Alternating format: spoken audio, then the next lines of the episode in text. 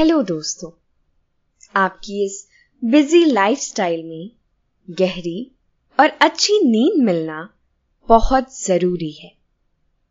नींद का सीधा असर आपके अगले पूरे दिन पर होता है।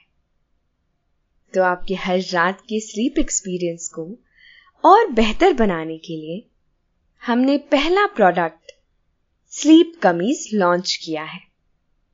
यह कमीज प्योर वेजिटेरियन है। और इन कमीज के कोई साइड इफेक्ट्स नहीं होते। और ना ही इनकी कोई आदत लगती है। बल्कि ये अच्छी नींद लाने में मदद करते हैं। स्लीप कमीज का ऑर्डर प्लेस करने के लिए डिस्क्रिप्शन में दी गई लिंक शॉप डॉट नीन डॉट ऐप पर क्लिक करें।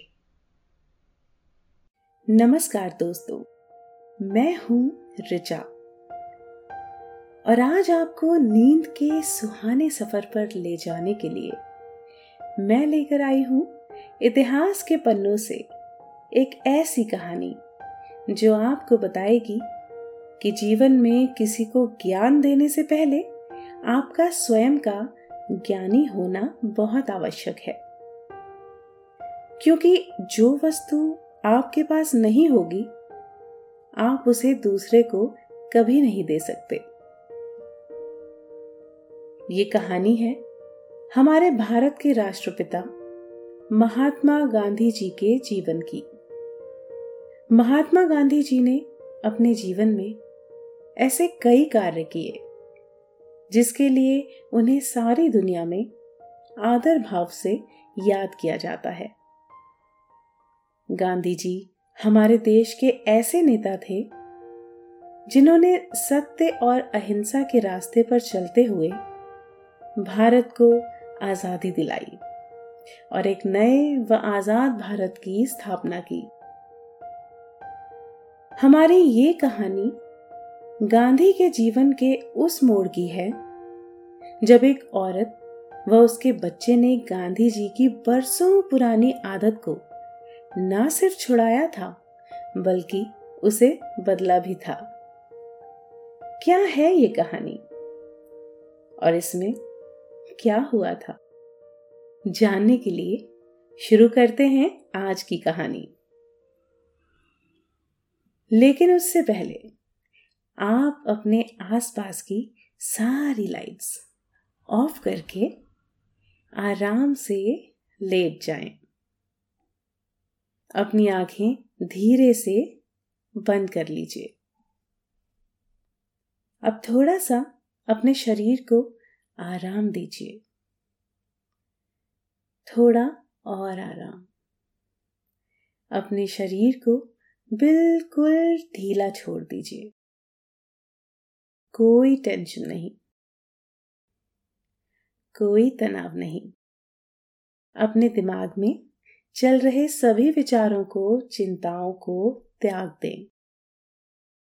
एक शांति सी महसूस करें।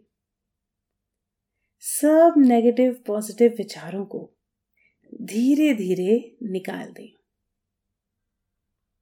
हाथों को सीधा करके अपनी कमर के साइड में रख लीजिए। अपनी सांस पर ध्यान लगाएँ। इसको धीमे या तेज नहीं करना है। बस ध्यान देना है कि कैसे वो आपके नाक, गले में होते हुए आपके अंदर प्रवेश कर रही है और कैसे वो वापस गले और नाक के माध्यम से बाहर निकल रही है। मन शांत, एकदम शांत होता जा रहा है। आप बहुत अच्छा महसूस कर रहे हैं।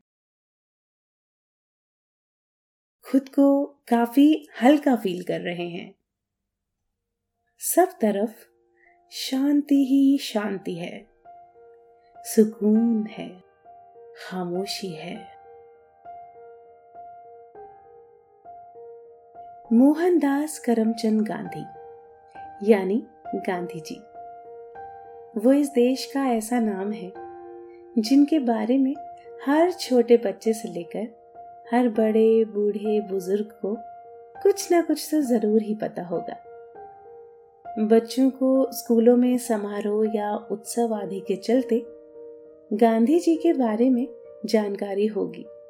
तो वहीं बड़े बुज़ुर्गों ने अपने समय में गांधी जी के बारे में कई कहानियाँ सुनी होंगी।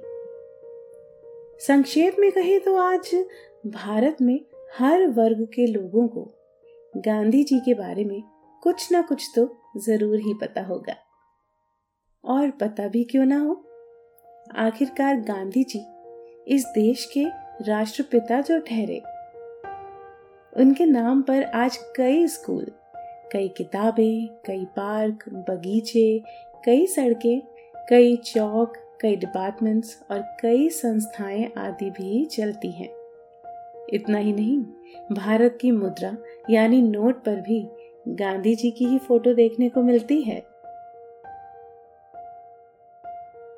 इन सभी के अलावा गर्व करने की बात तो ये है कि केवल भारत में ही नहीं, बल्कि इस दुनिया के लगभग हर बड़े से बड़े और छोटे से छोटे देश में भारत के राष्ट्रपिता महात्मा गांधी जी के विचारों को पढ़ाया भी जाता है और उन पर अमल करना भी सिखाया जाता है। जरा सोचिए, इस भारत देश से इतने वर्ष पहले विदा लेने के बाद भी, जिस व्यक्ति के विचारों को, उसकी सोच को, उसके सिद्धांतों को आज भी दुनिया भर में पढ़ाया जा रहा हो, उन्हें सिखाया जा रहा हो, उन्हें प्रेरणा स्रोत के तौर पर याद किया जा रहा हो उस व्यक्ति का जीवन, उसकी ज़िंदगी अपने समय में कैसी रही होगी? आखिर कुछ बात होगी भारत के गुजरात में जन्मे उन महात्मा गांधी जी में, जिन्होंने केवल एक धोती और एक लाठी के सहारे भारतवर्ष की यात्रा की और भारत के साथ साथ सारी दुनिया को सत्य और अहिंसा की शक्ति से परिचित करवाया। दोस्तों, हम सभी जानते ही हैं कि गांधी जी का जन्म गुलाम भारत, यानी ब्रिटिश इंडिया में हुआ था। 30 जनवरी साल अठारह सौ उनहत्तर को गुजरात के पोरबंदर शहर में जन्मे उस छोटे और नन्हे से बालक को देखकर कोई भी अंदाज़ा नहीं लगा सकता था कि आने वाले समय में यही नन्हा सा बालक अपने साथ साथ अपने देश, भारत और पूरी दुनिया का इतिहास बदल देगा। भारत की मिट्टी ने तो ऐसे कई महापुरुषों को जन्म दिया है, जिन्होंने दुनिया भर में अपनी एक अलग और विशेष पहचान बनाई है। मोहनदास करमचंद गांधी भी उन्हीं में से थे। कहते हैं कि इंग्लैंड में लोगों ने उन्हें कई बार मांसाहार खाने के लिए उत्तेजित किया। लेकिन उन्होंने अपनी माता के वचन को पूरा करते हुए केवल शाकाहार का ही सेवन किया। इंग्लैंड से लौटने के बाद गांधी जी ने वकालत की शिक्षा प्राप्त करने के लिए अफ्रीका की ओर भी रुख किया और वो अपने कार्य में सफल भी हुए।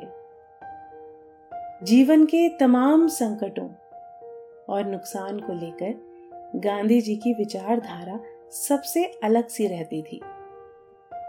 गांधी जी छोटी छोटी बातों में भी बहुत ही अधिक सजग और तत्पर रहते थे। इस बात का अंदाज़ा आप इस घटना से ही लगा सकते हैं। एक बार की बात है गांधी जी रेलगाड़ी में कहीं जा रहे थे। उनकी विचारधारा का आदर सम्मान करने वाले तथा उनके सिद्धांतों पर चलने वाले कुछ लोग भी उनके साथ उनके सफ़र का हिस्सा थे। दूसरी ओर, हमेशा की तरह, लोहे की पटरी पर रेलगाड़ी अपनी ही रफ्तार के साथ भागते हुए मीलों का सफ़र भर रही थी और अपने पर सवार सभी लोगों को उनकी मंजिल तक पहुँचाने की ज़िम्मेदारी बखूबी निभा रही थी। बदलते समय के साथ साथ रेलगाड़ी कई बार स्टेशन पर रुकती, सवारियाँ बिठाती और फिर पटरी पर दौड़ना शुरू कर देती। बीच में बैठे अन्य लोगों के साथ इस बार यात्री के रूप में थे गांधी जी और उनके कुछ साथी। इसी के चलते रेलगाड़ी ने एक स्टेशन पर रुककर दम लेना शुरू कर दिया। जब रेलगाड़ी स्टेशन पर रुकी तो सफ़र से थके हारे लोग सड़क पर उतरकर इधर उधर घूमने लगे, ताकि थोड़ी थकावट भी कम हो जाए और कुछ देर के लिए आँखों के सामने का नज़ारा भी बदल जाए। गांधी जी भी इसी रेलगाड़ी में यात्रा कर रहे थे। सो वे भी कुछ देर के लिए रेलगाड़ी से नीचे उतर गए। गांधी जी में एक बात बड़ी ज़बरदस्त थी। वो जहाँ भी रहते थे, देखते ही देखते उनके आगे पीछे भीड़ जमा होने लगती थी। लोग उनकी एक झलक देखने के लिए तत्पर रहते थे। जब वो रेलगाड़ी से नीचे उतरे तो देखते ही देखते वहाँ लोगों का तांता सा लग गया। गांधी जी भीड़ के बीच घिरे हुए थे। और इसी बीच रेलगाड़ी ने चलना शुरू कर दिया। रेलगाड़ी को चलता देख सभी लोग जल्दी जल्दी अपने अपने डिब्बे में सवार होने लगे। रेलगाड़ी की रफ्तार अब धीरे धीरे बढ़ने लगी थी। इसीलिए गांधी जी तुरंत भीड़ से बाहर निकले और तेज़ी से चलते हुए अपने डिब्बे में चढ़ने का प्रयास करने लगे। लेकिन ये क्या? इस छोटे से संघर्ष भरे प्रयास में गांधी जी तो डिब्बे में चढ़ गए, लेकिन चढ़ते समय उनके पैर की एक चप्पल नीचे गिरकर पटरी के बीच में चली गई। आसपास में उपस्थित सभी लोग उन्हें देख रहे थे। रेलगाड़ी के डिब्बे के गेट पर खड़े होकर गांधी जी ने कुछ पल के लिए सोच विचार किया। और फिर तुरंत ही उन्होंने अपने पैर की दूसरी चप्पल भी वहीं पर गिरा दी। तब वहाँ उपस्थित किसी ने उनसे पूछा, आपने अपनी दूसरी चप्पल भी क्यों गिरा दी?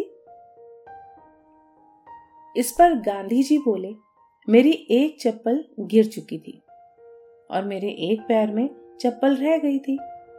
मैंने सोचा कि अब जो एक चप्पल मेरे पास है, वो किसी काम की नहीं है। और जो चप्पल गिर गई है, वो भी किसी के काम नहीं आएगी। लेकिन अगर मैं अपनी दूसरी चप्पल भी गिरा देता हूँ तो जिसे ये दोनों चप्पलें मिल जाएँगी, उसके काम आ जाएँगी। यही सोचकर मैंने दूसरी चप्पल भी गिरा दी। उनके इस विचार, इस जवाब की इतनी सराहना हुई कि आज भी ये वाक्य सभी को बताया जाता है, सुनाया जाता है। क्योंकि गांधी जी की ये सोच थी कि हमारा नुकसान तो हो चुका है, लेकिन क्या अब भी किसी और का भला किया जा सकता है? यदि हाँ तो इसमें बिल्कुल भी देरी नहीं करनी चाहिए। जैसे गांधी जी ने अपने पैर की दूसरी चप्पल फेंक कर किया। इसके अलावा गांधी जी की ज़िंदगी के सफ़र में ऐसे कई उतार चढ़ाव देखे गए हैं। जो एक आम आदमी को एक अद्भुत सीख और अच्छी शिक्षा देने के लिए पर्याप्त हैं। एक बार की बात है। एक औरत गांधी जी के पास अपने एक छोटे से नन्हे बालक को लेकर आई थी। वो औरत अपने बालक पर बहुत ही ज़्यादा गुस्सा थी। जब वो गांधी जी के पास पहुँची तो गांधी जी ने उससे उसकी व्यथा का कारण पूछा। इस पर वो औरत दुखी होते हुए बोली, देखिए बापू, मेरा बेटा बहुत ज़्यादा गुड़ खाता है। इतनी छोटी सी आयु में इतना ज़्यादा गुड़ खाता है कि इसके दांत अभी से खराब हो गए हैं। आप इससे कहिए कि गुड़ खाना बंद कर दे। इस पर बापू यानी महात्मा गांधी जी ने जब उस औरत की बात सुनी तो कुछ पल के लिए वो सोच में पड़ गए। सोच विचार करने के बाद उन्होंने उस औरत से कहा कि वो एक सप्ताह बाद अपने बेटे के साथ वापस आए। ये बात सुनकर वो औरत बहुत हैरान हुई और सोचने लगी कि एक सप्ताह बाद क्यों भला? फिर उसे विचार आया कि हो सकता है कि गांधी जी किसी अन्य तरकीब से उसके बच्चे का गुड़ खाना छुड़वाना चाहते हैं।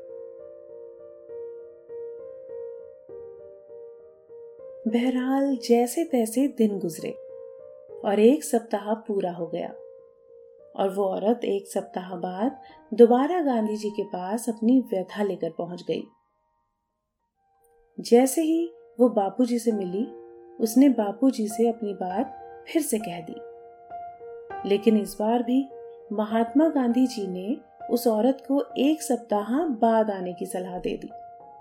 औरत ने फिर अपने दिमाग में सोचा कि गांधी जी ऐसा क्या करना चाहते हैं? जो इस बार भी उन्होंने एक सप्ताह बाद आने के लिए कहा है। उसने सोचा, ये तो कोई बात नहीं हुई। उस औरत की समझ में तो अब कुछ भी नहीं पड़ रहा था। लेकिन वो कर भी कह सकती थी? इतना तो वो जानती ही थी कि महात्मा गांधी जो भी करते हैं, इसके पीछे कोई ना कोई संदेश या कोई शिक्षा ज़रूर छिपी होती है। सो इस बार भी वो अपने बच्चे को लेकर घर चली गई और एक सप्ताह के बीतने का इंतज़ार करने लगी। धीरे धीरे समय अपनी गति के अनुसार चलता रहा। दिन गुजरते रहे और रातें बीतती रहीं। आखिरकार ये सप्ताह भी बीत गया। और वो औरत, उसने फिर अपने बालक को लिया और गांधी जी के कहे अनुसार सीधा उनके पास पहुँच गई। हमेशा की तरह गांधी जी के पास उनसे मिलने के लिए इस बार भी लोगों की भीड़ लगी हुई थी। सो वह औरत अपनी बारी का बेसब्री से इंतज़ार करने लगी। उसे लग रहा था कि इस बार तो गांधी जी उसका काम कर ही देंगे, यानी उसके इस छोटे बच्चे की गुड़ खाने की आदत को छुड़वा ही देंगे। इसी सोच विचार में देखते ही देखते औरत की बारी आ गई। और वो गांधी जी के पास पहुँच गई। उसने फिर गांधी जी को वही कहा, जो पिछली दो बार कहती आई थी, कि बापूजी, मेरा बेटा बहुत अधिक गुड़ खाता है। इतनी छोटी सी आयु में ये इतना ज़्यादा गुड़ खाता है कि देखिए, इसके दांत अभी से खराब हो गए हैं। कृपया आप ही इससे कहिए कि ये गुड़ खाना बंद कर दे। इतना सुनकर महात्मा गांधी जी ने इस बार फिर उसे एक सप्ताह बाद आने के लिए कह दिया। औरत की समझ में अब कुछ भी नहीं पड़ रहा था। बापू ऐसा क्यों कर रहे हैं? उनके मस्तिष्क में ऐसा क्या चल रहा है? वो औरत इस बात से बिल्कुल अनजान थी, क्योंकि वो अपने दिमाग के घोड़े जितने मर्ज़ी दौड़ा लेती। गांधी जी की बातें, उनकी ये क्रिया उसकी समझ में आने वाली तो बिल्कुल नहीं थी। लेकिन फिर भी वो पूरे रास्ते सोचती रही, ऐसा क्या है जिसकी वजह से बापूजी हर बार मुझे एक सप्ताह बाद आने के लिए कह देते हैं? वो क्या कर रहे हैं? क्या वो सच में उसके बेटे की गुड़ खाने की आदत को छुड़वा देंगे? क्या वो सच में उसके बेटे को कुछ कहेंगे? इस तरह के कई सवाल उसके दिमाग में अपना घर बना रहे थे, लेकिन इनका जवाब उसे अभी मिलने वाला कहा था? इसका जवाब तो केवल महात्मा गांधी जी ही जानते थे। और उन्होंने तो उस औरत को एक सप्ताह बाद आने के लिए कहा था। अपनी सोच विचार के घोड़े दौड़ाने के बाद जब वो किसी निष्कर्ष पर नहीं पहुँची तो उसने फिर एक सप्ताह का इंतज़ार करना शुरू कर दिया। ऐसा करीब करीब तीन बार हो चुका था। सो इस बार औरत ने सिर्फ़ एक सप्ताह का इंतज़ार करना बेहतर समझा। समय चक्र अपनी चाल चलता गया और देखते ही देखते एक सप्ताह गुजर गया।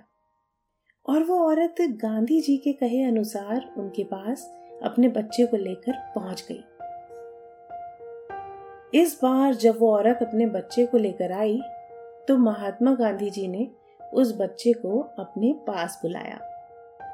गांधी जी ने सबसे पहले तो उस बच्चे को बहुत प्यार किया और फिर अपने पास बिठा लिया।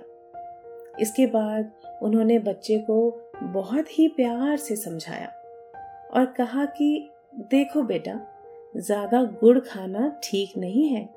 इससे दांतों में कीड़े पड़ जाते हैं। इसलिए तुम कम गुड़ खाया करो। इसके बाद गांधी जी ने उस औरत से कहा कि अब वो अपने बच्चे को ले जाएँ। बच्चा थोड़े दिनों में गुड़ खाना छोड़ देगा इस दृश्य को देखने के बाद औरत थोड़ी सी रुष्ट हो गई और रुष्टता के उसी भाव में वो गांधी जी से कहने लगी कि बापूजी, यदि इतना ही कहना था तो आप ये बात पहली बार में ही कह सकते थे यूँ ही मुझे चार हफ्तों तक चक्कर क्यों लगवाए? औरत का प्रश्न सुनकर बापूजी मुस्कुराए और बोले, बेटा, चार हफ़्ते पहले मैं भी बहुत ही अधिक गुड़ खाता था और मैं ऐसे किसी आचरण को व्यवहार में लाने को नहीं कह सकता, जिसे मैं स्वयं व्यवहार में नहीं लाता?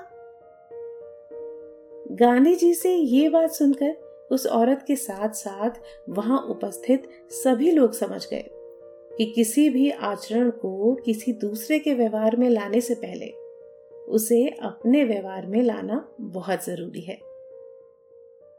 आपने ये कहानी सुनी। अब आप काफ़ी अच्छा महसूस कर रहे हैं और आपको नींद आ रही है। निंदिया रानी धीरे धीरे आपको सुला रही है। आपकी आँखें भारी हो रही हैं। आप नींद के आगोश में समाते चले जा रहे हैं। समाते चले जा रहे हैं। शुभ रात्रि।